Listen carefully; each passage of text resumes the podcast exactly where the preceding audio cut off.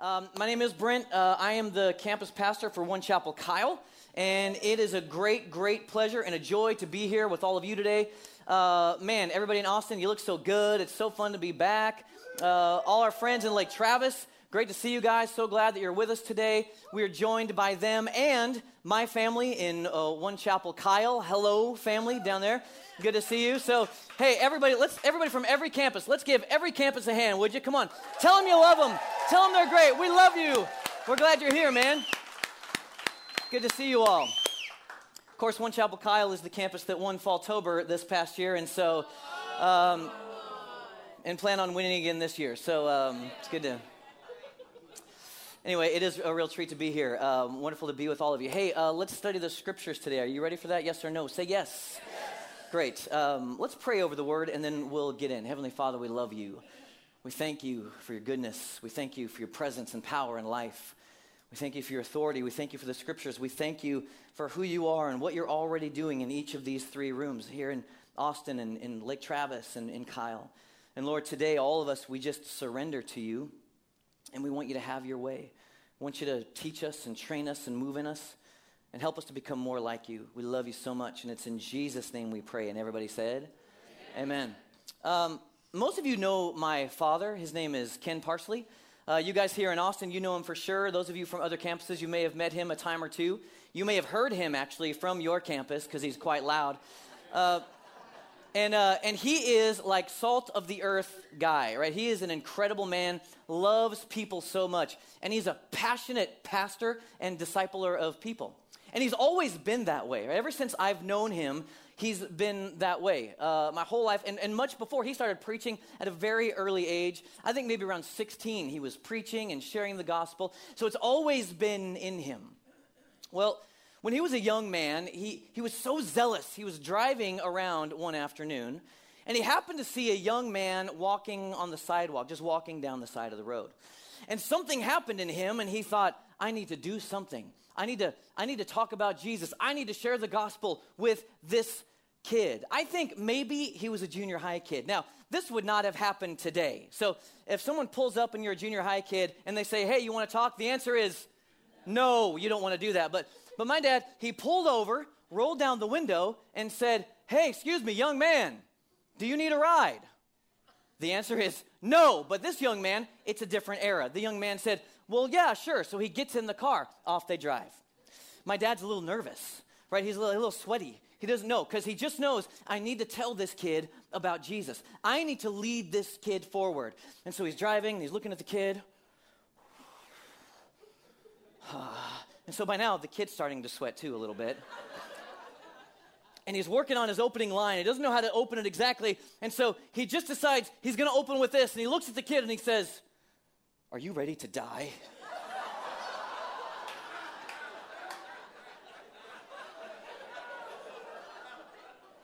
now, now, that's not a great opening line, first of all. But you know, his heart was in the right place. He was thinking, hey, if you die today, are you ready to meet the Lord? But it came out, are you ready to die? And of course, the kid's like, the kid's totally panicked, and my dad, realizing him, his mistake, he's like, oh, oh, oh, no, no, no, wait, wait. And so he pulls over to try to have the conversation so they don't crash.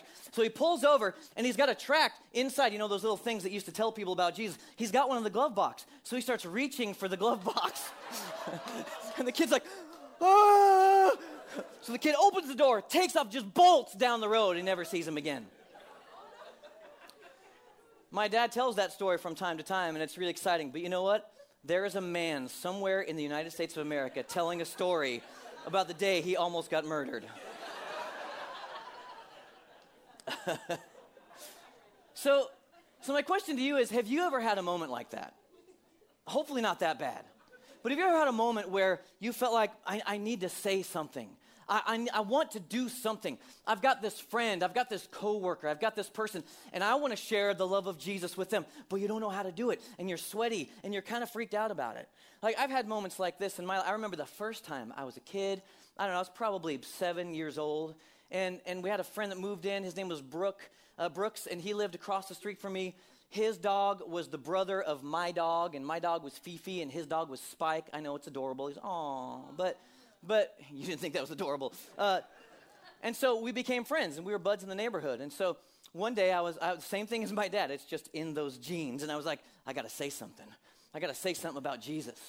And so I got my courage up and I marched over across the street, and he was in his garage. He was working on his bike. He had a couple buddies over too. And I walked in and I said, Brooks, do you know about Jesus? And he said, Yes. And I said, Okay, thanks a lot. And I just left. I just, I just freaked out. and, I walked away and I never said anything else about it.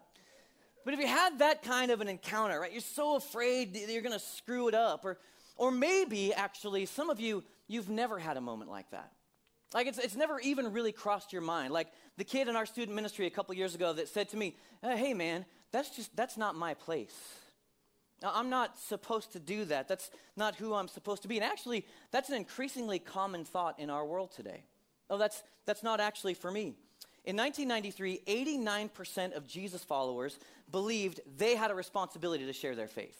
Right? 89% said, that's what I'm supposed to do. Today, 64% say, yeah, that's true. That's a drop of 25 points, everybody.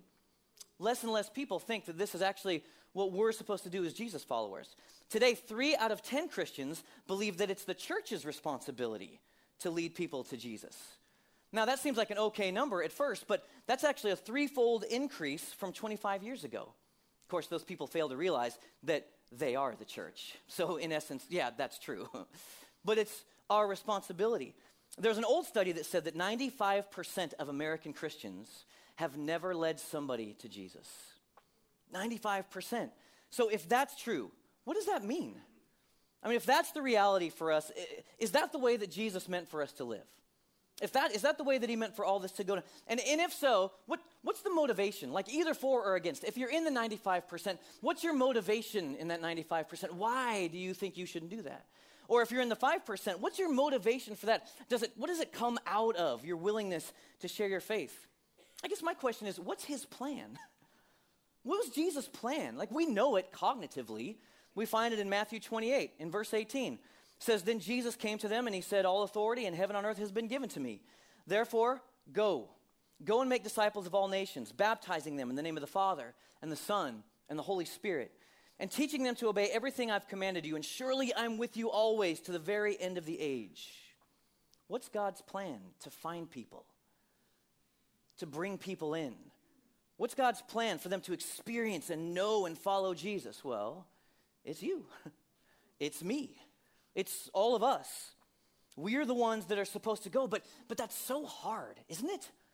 I mean, am I alone in this? I, I feel like it's, it's so challenging. And actually, honestly, it kind of feels to me like it's getting a little bit harder. Like as time goes on and as culture changes, it feels like it's getting more difficult as more and more people feel like, well, the church is just a bunch of hypocrites. And the church is really kind of irrelevant for me, is a popular sentiment today. So, today, what we're doing is we're starting a series of messages called Just One. And we're going to talk about this idea. What would it look like? What if you actually partnered with God to help lead somebody to Jesus? What if you did that? What would that look like for you? What would happen if all of us started asking God to just reveal just one person that we can begin that conversation with and help lead them to Him? I think it'd look a lot like Luke chapter 15. We're going to start there today. If you've got your Bibles, you can turn there. If your Bible is on your phone, you can turn on to there. And we're going to read it. Now, you've probably heard this chapter a million times, and probably a bunch of you could preach it better than I could.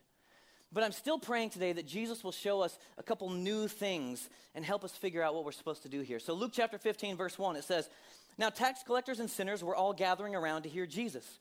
But the Pharisees and the teachers of the law, they muttered, This man welcomes sinners and he eats with them. I love that word, muttered.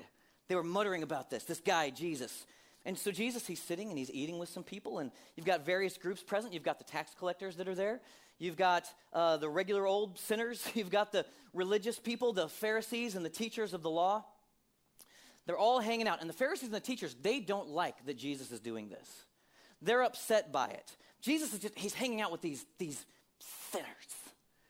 Like he's upset. They're upset about what he's doing. Now, they don't mind him eating with them. That's fine for them.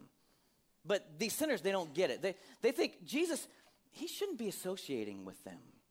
I mean, doesn't, doesn't he care? Look, the reality is, uh, these people, I, I'm just not sure they're worthy of your time, Jesus. I'm not sure that, that, that, they're that important. They may not be good for your reputation, Jesus. Or maybe they're just, they're actually, they're somebody else's responsibility. Somebody else will take care of that. I don't know. It'd be like, um, it'd be like if you walked into a restaurant and you saw Pastor Ross and he was eating lunch with, um, I don't, uh, like Hannibal Lecter. Like Hannibal they're just, they're just sitting eating. I wonder what was in that lunch. Um, you, you, some of you are very lost. You don't know, and that's fine. Stay lost. Or, or like he's having lunch with, um, with he who must not be named. Uh, some of you are Christian, you're Christians. You don't know anything about that. Um, or, uh, or he's having lunch with Darth Vader. Like, just, just imagine the worst person imaginable. He's sitting there and having lunch. You're like, what are you doing? Or, or to really bring it home, what if Ross was sitting there with uh, Harvey Weinstein? He was just sitting across the table and they were having lunch. There it is. you say, what's, what, what's, what's he doing? Are they just hanging out? Is he condoning his actions? I mean, what, what's going on? Doesn't he care? Don't, don't they know that they're dirty, heathen sinners, these people? This is what they're thinking. So, Jesus, knowing what they're thinking, he launches into these three parables, or these three stories. The three stories, their response to what the Pharisees are thinking. And he starts this first story with, Suppose one of you, and brings it home. So in Luke 15, 3 through 7, most of you have heard it. It's the parable of the lost sheep. And he says, There's somebody, and suppose one of you, you have a lost sheep, you've got a hundred, one of them wanders away. Wouldn't you go and do everything that you could to find it? And when you did, you grab it and you put it on your shoulders and you carry it home. And when you get home, everybody rejoices with you because that lost sheep is found. I love this story because in this story, the sheep doesn't do anything, it's all on the owner. The sheep just, it's dumb. It just gets lost. I mean, the reality is sheep are dumb. They're just, they're stupid animals. Aren't you glad that Jesus used that so often to describe us? he knew what he was doing. And the owner goes and finds it and brings it home, and everybody rejoices. Then in verse 8, he tells the story of the lost coin. He says, There was a woman, she had 10 coins. She loses one, and when she does, she tears the whole house apart. She rips it apart. She's looking everywhere and searching until she finds it. And when she finds it, she calls all of her friends and say, "Hey, I found it. Let's all rejoice." And they throw a big party. The thing that's interesting to me about that is that the coin does nothing. Somebody else actually lost that coin. In these two stories already, Jesus emphasizes the high value of one person. The high, high value to him of just one person. We know he came to seek and to save the lost. That's what he does. That's the work that he does. He pursues the one that gets lost. And whenever the lost one is found, there's a huge celebration and everybody rejoices. And then he tells in verse 11 the story of the prodigal son. We're going to read it together, so buckle up. Here we go. Jesus continued There was a man who had two sons. The younger one said to his father, Father, give me my share of the estate. So he divided the property between them. And not long after that, the younger son got together all he had, set off for a distant country, and there squandered his wealth in wild living. Everybody say, wild living. Wild. wild. After he'd spent everything, there was a severe famine in the whole country, and he began to be in need. So he went and hired himself out to a citizen of that country, who sent him to his fields to feed pigs. He longed to fill his stomach with the pods the pigs were eating, but no one gave him anything. So this kid's a jerk. Right? He's, he's, a, he's a major jerk. He's essentially saying to his father, Dad, I wish you were dead. I want nothing to do with you. I don't want anything to do with my past here. I don't want anything to do with my future here. I just want what's coming to me, right? That's what he's saying. I'm cutting ties with you and I'm leaving. Now, everybody, this is despicable. This is ugly and awful. I mean, you got to think about what it really means right? There's an older son, and so he would probably get two thirds of the estate as the older son, so the younger would get a third. And so now he's got to take that money. He probably has to sell it because it's probably land. And so he's got to sell the land. He's got to liquidate it so they can have cash to spend, which means now you've got all these weirdos living on your land with you, and that's uncomfortable. My family knows a little bit about this because my wife, she's from upstate New York, and her grandpa, they purchased a whole big plot of land, a big campground. And all the brothers, they built log cabins on that land, and they all lived there. All of her uncles and her dad, they all built log cabins. They all live there. They're big, burly men. I fit in really good. And they, why is that funny? And they, and they made all these, they made all these, they all live on that land. And, and they're so protective of it. As people start kind of encroaching and someone's building a house over here on this side, or someone's building a house over here on this side, they get all up in arms and they run out with big signs and they put them down and they, they pound them into the ground. It says, posted, warning, keep out, private property all over the land just to keep everybody at bay because it's uncomfortable. They've got shotguns and they're, no, they don't have that. They don't.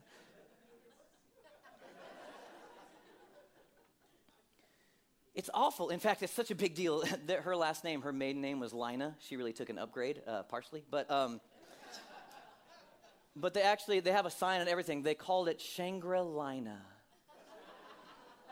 Isn't that nice? It's nice. It actually is beautiful. I'm off track. Here we go. So, so the son, he leaves, he spends everything. There's weirdos living on the land. He spends all the money, all of it that he has on wild living. Like he's buying up all kinds of stuff. He's buying like the latest Gucci robes. Like he's he's looking super. He's buying all the, the, the turbans of the newest sports team that he loves. I don't know how that works exactly, but he runs out and he buys a Mustang, you know, uh, like one horsepower, because, well, it's a horse, it's a Mustang, and he, he, he's buying Yeezy sandals, like, like whatever, Yeezy sandals, the whole thing. He's, the latest smart scroll, I don't know what it is, but it's so small, you guys. Look, it fits in my pocket. So he's just buying all this crazy, he spends it all on women and wild living and life, and he's got nothing left. And so the money runs out, the friends leave, a famine hits, and he hires himself out to a citizen of the land. Now, this guy's probably a Gentile. And he's out feeding pigs, which is the worst job that a young Jewish boy could possibly have. It's unclean. He's at the lowest point. He's hungry. He just wants to eat the pods the pigs are eating. And in verse 17, it says, When he came to his senses. That's a big moment, everybody. He said, How many of my father's hired servants have food to spare? And here I am starving to death. I'll set out and I'll go back to my father and I'll say to him, Father, I sinned against heaven and against you. I'm no longer worthy to be called your son. Make me like one of your hired servants. So he got up and he went to his father. But while he was still a long way off, his father saw him and was filled with compassion for him and ran to his son. Threw his arms around him and kissed him. And the son said to him, Father, I've sinned against heaven. I've sinned against you. I'm no longer worthy to be called your son. But the father said to his servants, Quick, bring the best robe and put it on him. Put a ring on his finger, sandals on his feet.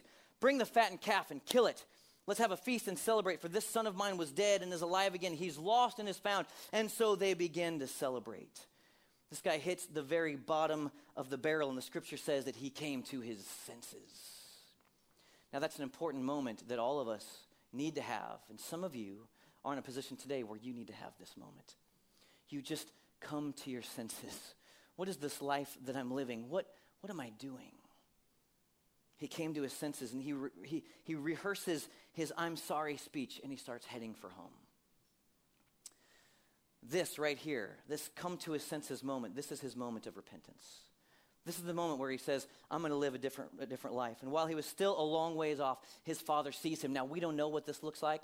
We don't know if the father was out every single day, pacing back and forth, eye on the horizon, waiting for his son to show up. We don't know if maybe he was just out there and he happened to be out on that day and looking at the horizon and saw a small figure. The kid would have been a mess. He's got a big scraggly beard. His hair is all grown out. He's, wear, his, he's wearing rags. He's dirty. He smells bad. But even in that state, his father saw him and he knows him. And the scripture records that he runs out. While he was still a long way off, he ran to his son. You got to understand, this wasn't done, everybody. A wealthy landowner of this age didn't go about running around. In fact, it's still true today, isn't it? Like when you see a grown man running, don't you get scared? Like I, I get afraid.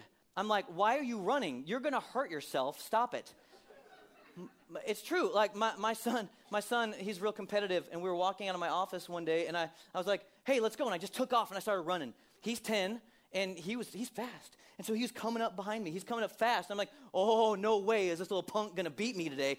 That is not going to happen until he's 15 or 16. So, so I'm running as hard as I can. I'm about to get to the car, which is the goal. And I realize I can't stop. I'm a grown man. I don't know how to stop anymore. My muscles don't work like they used to. And so I just, bam, I just plow into the car. I'm just laid out on it. I'm like, oh, that did not feel good but I beat you. Because grown men don't run. It's important that you get this, this, this reckless idea of what this guy is doing hiking up his robe, tucking his belt, taking off to go see his son. That's how much he loves him. He throws his arms around him, he kisses him, and the son starts his rehearsed speech. Oh, Father, I sinned against heaven and I sinned against you, and I'm so sorry. And the father says, What? Shh. That's all I need to hear. Quick, go get a robe and put it on him. Make, he's, he's my family. To just, just cover up his shame. He's dirty. He's all his, his hair's grown out. Put the robe on him. Cover him up. Cover his shame. Go get the ring that signifies our family. Put it on his finger. Because this boy, this is my boy. This is no servant. This is no slave. This is my son. Go grab some sandals and put them on his feet. The servants, they sometimes don't have shoes. My boy has feet. This is my son. Put it on him. I'm going to make sure that it's just like you never left. That guy likes it. My son was dead. He's alive again. And they begin to celebrate. But the story's not over. Because there's another son, the older son in Luke 15, 25. Now, we call this the story of the prodigal son, but really, we could call it the story of two lost sons. Let's read it quick. It says in verse 25 Meanwhile, the older son was in the field, and when he came near the house, he heard music and dancing. So he called one of the servants, and he asked him, What's going on? Your brother has come, he replied, and your father has killed the fattened calf because he has him back safe and sound. The older brother became angry and refused to go in, so his father went out and pleaded with him. But he answered his father, Look, all these years I've been slaving for you and never disobeyed your orders. Yet you never gave me even a young goat so I could celebrate with my friends. But when this son of yours, who has squandered your property with prostitutes, he comes home, you kill the fattened calf for him. My son, the father said, You're, you're always with me, and everything I have is yours. But we had to celebrate and be glad because this brother of yours was dead and he's alive again. He was lost and he's found. The older brother, he's mad. And he's got good reason to be mad, I think. His younger brother was a despicable fool. He dishonored his father. There's weirdos living next door. Like life has changed because of him. And now he's back and his dad's throwing him a party. The scripture says the older brother refused to go in, and so his father went out. Once again, the father goes out. Son's saying, I've been here this whole time, I've been slaving, I've been doing all the right things. Where's my party? Sounds like the religious type, doesn't he? Maybe like the guys who are listening in on this story. I'm the good guy. I follow the rules. He's detestable, and you're celebrating him? I'm here doing the right things. I'm performing for you. I get nothing? Where's my party? And the father essentially says, Son, you missed it. Man, you missed it. You have me. You have all that I have. You're my son. I'm not interested in your slaving. I'm not interested in your performance. You're just my son. You have access to everything that I have. You've got the higher and the better thing. But that dude, he was lost and he's found. That kid was dead, but he's alive again. Aren't you glad that he came home? Won't, won't you come in and celebrate too? Now, preachers like me, we love these stories.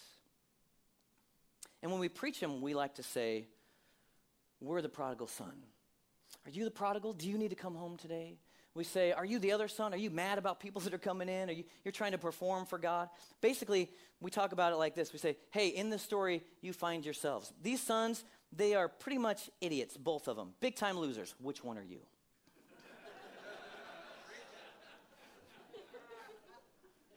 and actually, that's a good question for us to ask ourselves today. And I think probably today we will. And I bet as I tell the story that you can find yourself in it. But what, what if this story is not even about those two sons? What if, what if it's not the parable of the prodigal son? What if it's not the parable of the two lost sons? What if this is the parable of the father who runs? The parable of the father who goes out. The parable of the father who has his eyes scanning the horizon, just waiting for one lost one to return. The story is ultimately not about how lost the sons are. This story is about how loving the Father is. This story is about the never stopping, never giving up, unbreaking, always and forever love of the Father who goes and chases down the one who is lost, no matter how he or she gets lost. That's what Jesus is saying. The big message of Luke chapter 15, Henri Nouwen, the author, he sums it up this way, and I think it's so good. He says, You may be the prodigal son, you may be the older brother, but we're all called to be the father. We think we're the sons. And we hear the story, and that's what we immediately say, Oh, yeah, oh, that's like me. I got to come. Oh, yeah, I, I identify with that. I, I identify with the coin. That's me. Somebody did something and hurt me, and I got lost. Or even here today, like, oh, I'm the sheep. I don't even really know much about this. I'm just kind of out here wondering what's going on with my life. We identify with those things as we should, but, but we think we're the sons when Jesus is just asking us to be the father. Regardless of where you find yourself today, Jesus is asking, Will you be the father? Some of us are the sheep and we're lost and we get distracted. Squirrel, we just, we're, we just, we can't help it. We, We just, we're so sidetracked by everything. Some of us are the coin, some of us the prodigal, some of us the older son, slaving away, trying to perform and earn God's love and do the right thing. We're mad when people are coming to the church, you're messing this place up. Got your tattoos on. The, great news, the great news is that regardless of who you are today, God loves you and He wants you found. He wants you home. He wants you to come home. And you can have a come to your senses moment at any time. You could do it here today and it would be awesome. But this isn't all He wants. That's not the end. Because He wants us to come home. And then He wants to know are you willing to receive the Father's heart for just one? Are you willing to take the next step to become like the Father? Are you willing to be the one who searches? Are you willing to be the one that tears the place apart to go and find them? Are you willing to be the one who scans the horizon waiting for them? Are you willing to leave the party and go out from where you are, the safety, and walk out and go to them that need you? Are you willing to do that? That's the real point of these stories. Remember why Jesus started telling the stories in the first place. Because the Pharisees were muttering about him hanging out with sinners. And Jesus shows them how much God loves and chases down just one person that gets lost. Even the religious people who think they're right but they're wrong. Jesus just wanted them to know God is a loving father and he's chasing just one. He is the good shepherd who goes after the sheep. He is like the woman who tears apart the house. He's like the father who goes after his lost sons. And today, one chapel, he just wants to know will you be him too? Will you do it? Are you willing to accept that kind of a heart for the lost? And you got to understand, this is a big, big deal to him. And we know it's a big deal. Why? Because he throws a party after every story. In every one of these stories, there is a massive celebration because when the lost are found, heaven throws a party. and we should be throwing parties too. We can't overlook this because every story ends with it. And I'm not talking about like a kid's eighth, eighth grade birthday party, you know, like, a, like there's some balloons and a little cake and, and like a scary clown, because clowns are scary. Like, I'm not talking about that kind of a party. I'm talking about like, I don't know, I'm not, I'm not good at this, but like a, like a Beyonce level, like, like over the top, like, like Taylor Swift, Justin, like a Kardashian party. Like I'm talking about, I'm talking about some of you, like, oh yeah, yeah, I know what you're talking about now. Like a bit, like a rage, like a big party. Heaven is celebrating about this. Why is this such a big deal? Because some of us, we, we think about repentance, and I, I need to come home, and we hesitate thinking, what is God going to say when I come back? He's giving you the picture. I'm going to wrap my arms around you. I'm going to give you a robe. I'm going to put a ring on your finger. I'm going to put sandals on your feet. I'm going to say, it's just like you never left. Or we think about what if I was to step out of my comfort zone and, and kind of tell the story to somebody, and we get scared and fearful and we hesitate and we're not sure what to do. What's God going to do? Is He going to be there? Yes, because He loves this. He rejoices, He celebrates. Jesus Himself is telling how God responds to repentance, He rejoices in it. He loves people so much. Heaven is just waiting. They're just waiting to throw them a party.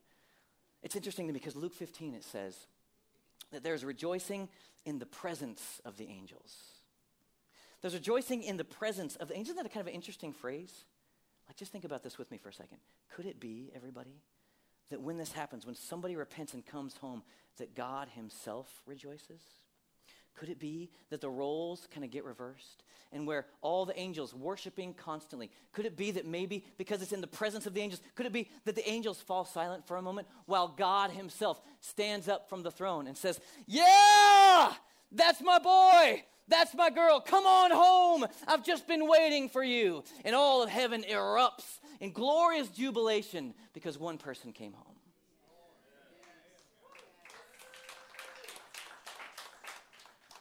Come on home and let's go get some others.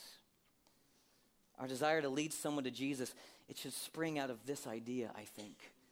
There's so much fear, there's so much worry, there's so much doubt, there's so much, I don't, I don't know how to do this. What would I say? How would I go about this? It's hard for me to take the first step. You just got to remember God loves people, God loves you. And He parties hard when they get found. this, this thing that we're talking about and that we're entering into, it, it's not religious obligation. It's not out of duty. Be a good little Christian and go perform and go win somebody to Jesus. Good luck out there by yourself. No, no, no, no, no, no, no. This is an overflow of God's love just pouring out of you onto people. I just want to throw parties. So, if we're going to do this, let's wrap this up kind of practically. We'll just kind of start, we'll, we'll take the turn, we'll kind of start down the practical road. Just a few things. Practical ways that you can prepare for the party. The first thing I think is you just accept personal responsibility. That's kind of my goal here today. You accept personal responsibility for this. Like, if we believe this story that Jesus is telling, and if we believe that the gospel is actually true, then it demands that we do something about it. It just demands that we take it into account and we take it seriously. We do have a responsibility, I think, here, and everybody, nobody else is coming. We are the generation that are here right now. We're the ones that have the opportunity to be able to do this. And if we miss out on it, we're missing part of our purpose as Jesus followers. And if, and if we don't say yes to it, I think we're probably, we're, we're causing other people to miss out on their purpose in life. But it's not obligation, it's delight. And it's empowered by the Spirit of God And he will help you every step of the way as His overflow of love comes out of you. That reckless love, that old grown man running towards the car, that stuff just pours out of you on people. The second thing that maybe you could think about today is you just start building a personal relationship. Build a personal relationship. Just start with somebody. And this is important. Please hear this because people are not evangelistic projects for us to work on.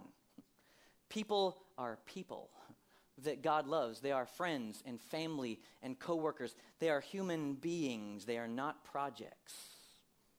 They're people. And chances are that we all have at least one person, one person that we could begin to have the conversation with, one person that we know they need the Father's love. Like what would happen, one chapel? What would happen if we all just decided to intentionally be friends with one person and start them on the journey and lead them towards Christ. What would that look like? Think about it for you personally. What would that look like for you if you were just to begin that journey and building that relationship? And think about this what would our church look like after three, six months, a year, when all of us did? About a thousand of us around, probably sitting in church today. What would happen if all of us did that one year later? What would one chapel look like? What would the Austin region look like? This is not obligation, this is possibility. The third thing is you just share your personal story. Just share it. Share, talk, talk to somebody about it. Everybody loves a good story, don't you? I love a good story. Uh, our, bookshelves are full of them. Uh, we watch movies all the time. My kids and I, we're going through The Lord of the Rings right now. So, th- through the books, before we watch the movie, my wife has a very strict rule. Got to read the book first, and my kids hate it. But, but we're going through the Fellowship of the Ring, and we're all just engrossed in this story. It's just, it draws you in. You can't believe how incredible this thing is, and you just get pulled into it. Now, most of us, we love that, but we think, but my, my life's not like that. There's no ring of power in my story. There's no Mount Doom in my, well, maybe there is. There's no, my story's not interesting. You, listen, that's, that's a lie. It's not true when you tell the story of what Jesus has done in you, it's just, it's alive, it's power, it's transformation. And when, the Holy Spirit gets involved in it and helps you, say that, man, incredible things start to happen. Stop saying, I don't have an interesting story. You do. Your story and it connecting with Jesus' story, it is the second greatest story that's ever been told. so just start working on it. When was the last time you did it? When's the last time you actually told your story to somebody? You sat down across from coffee or a coworker in the cubicle, yo, what's up? I got to tell you something. Like, when's the last time you did something like that? We start to think, oh, but I, I, I couldn't do that. I, I, don't know, I don't know all the theology. I didn't go to, to seminary. I don't know. What if they ask me a question? Don't worry about it. Just start saying, this is what Jesus has done in my life. And I believe he could do the same in your life. It's not that hard. You just start telling the story. Now, over the, the next couple weeks, we're going to kind of work on this. We'll help you. We'll kind of figure it out together. We can do it. And the fourth thing, the final thing, is I think you just give a personal invitation to somebody. You give a personal invitation. You invite somebody into the story. Go hang out. go, go grab a cup of coffee. Like, go, go do something. Have, have, them, have them over, eat a meal together. And while you're doing that, you just live a good and compelling story of what Jesus has done in your life. Just shine brightly for them. And then, if, you, if that's still too hard for you, tell you what, why don't you try this? Just invite them to church on a Sunday. You just start by saying this Hey, listen, I go to this place on Sunday. It's called One Chapel. They're a little weird. Um, there's a, like a JoJo, the idiot circus boy, in Kyle, but you can come with me to Austin. And, and, and I, just, I just want you to come and hang out with me it's a great church. We do stuff in the Austin region. Like we, we just, we just went to, uh, from here in Austin, we just went to Sunset Valley Elementary this weekend and we helped clean up. We did a bunch of stuff at that school. They gave a, a bunch of money to a bunch of teachers in elementary schools across the region and changed their lives over the holiday season. Like it was amazing. Like it's just a cool place and I really like it. Why don't you come hang out with me? In our current culture, we can be really afraid to just say anything, can't we? I'm just afraid to say anything about it. But maybe that first step is just saying, hey, I go to church and I love it. I go to this church and I love it. I'm so proud of my church. My church is so great. We really help people. We love to serve. My church is a place of community. It's a place where people really get connected. My, church is a place where we worship Jesus. It's, it's also like, just own it. Most of us walk around and people say, hey, what are you doing on Sunday? Oh, uh, uh, uh, uh, uh, uh, uh, uh, uh. See you later. Right? Just own it. I'm going to church. You want to come? Owning that fact, owning the fact that you go to church, it just automatically opens up spiritual conversations. So maybe you just start. If, you, if you're like, I don't know what to do, man, start with this. Just start saying, I love my church. Just let that be the heartbeat that you go into conversations with. Hey, I love my church. And just invite them along. Why don't you close your eyes? At the end of Luke chapter 15, we're kind of left with this cliffhanger.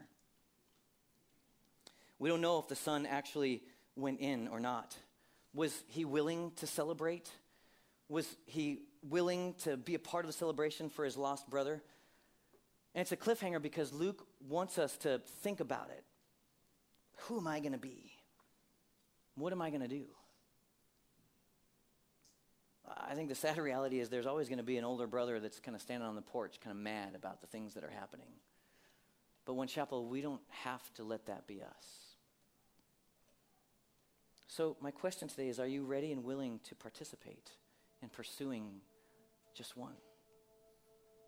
Are you willing to open up your life to begin that journey with us and with Jesus? Do, do we have room? Do we have room in our homes for them? Do we have room in our church for them? Are we willing to chase them? Are, are we willing to be committed? Like, are we even in, are we that interested? Are we are we ready to go? Can we take our eyes off of ourselves long enough to, to actually see them? Are we willing to take the step out and act, actually have a conversation, say something? Are we willing to invite them to church or to our home? Are we willing to embrace their dirt, and tattoos? Are we willing? Will we truly welcome them home?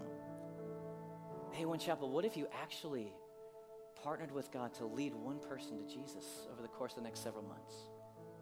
Wouldn't that be amazing? Wouldn't that be fulfilling everything that God's called you to? And this is what we're here for. One Chapel, it has to be a place where people can be completely accepted for who they are, but challenged to become all that God wants them to be. That's what we want to do. So it's time to ask yourself quickly who am I in the story?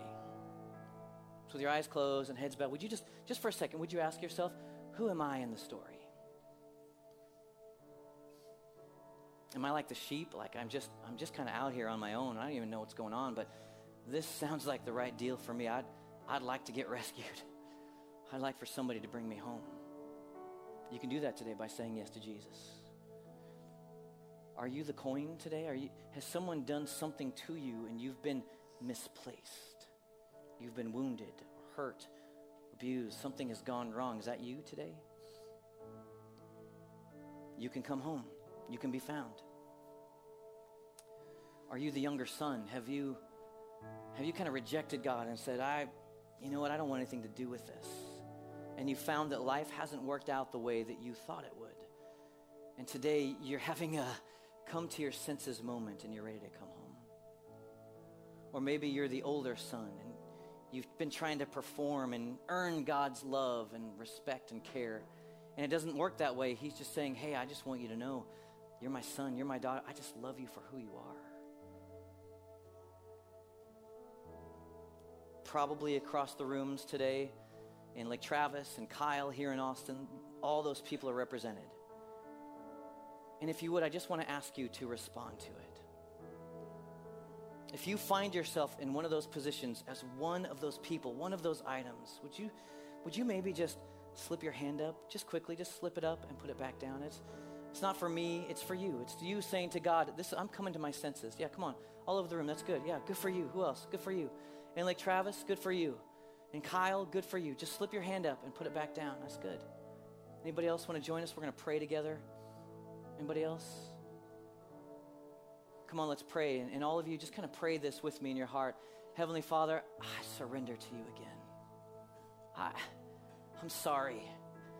I've run away. I've been distant. I've been trying to live my own way, and it is not working out. And today, I'm coming to my senses and I'm coming home. Would you forgive me for my sins? Would you forgive me for my rebellion? Would you allow forgiveness to fill my heart for those that have hurt me? And would you throw your arms around me and receive me again as the loving Father that I'm learning you are? I give my life to you again. Thank you for welcoming me home in Jesus' name. Thank you, Jesus. And then finally, for the rest of us,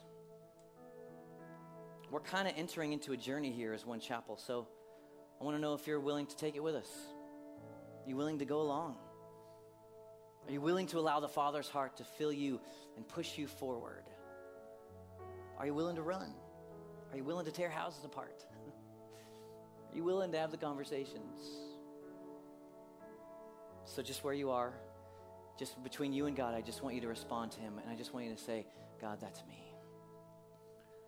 I don't know how I'm going to do it. ah, it freaks me out. I don't know, but I'm willing right now. I want to receive your heart for just one. So if that's you, just tell him right now, God, that's me. Do something in me.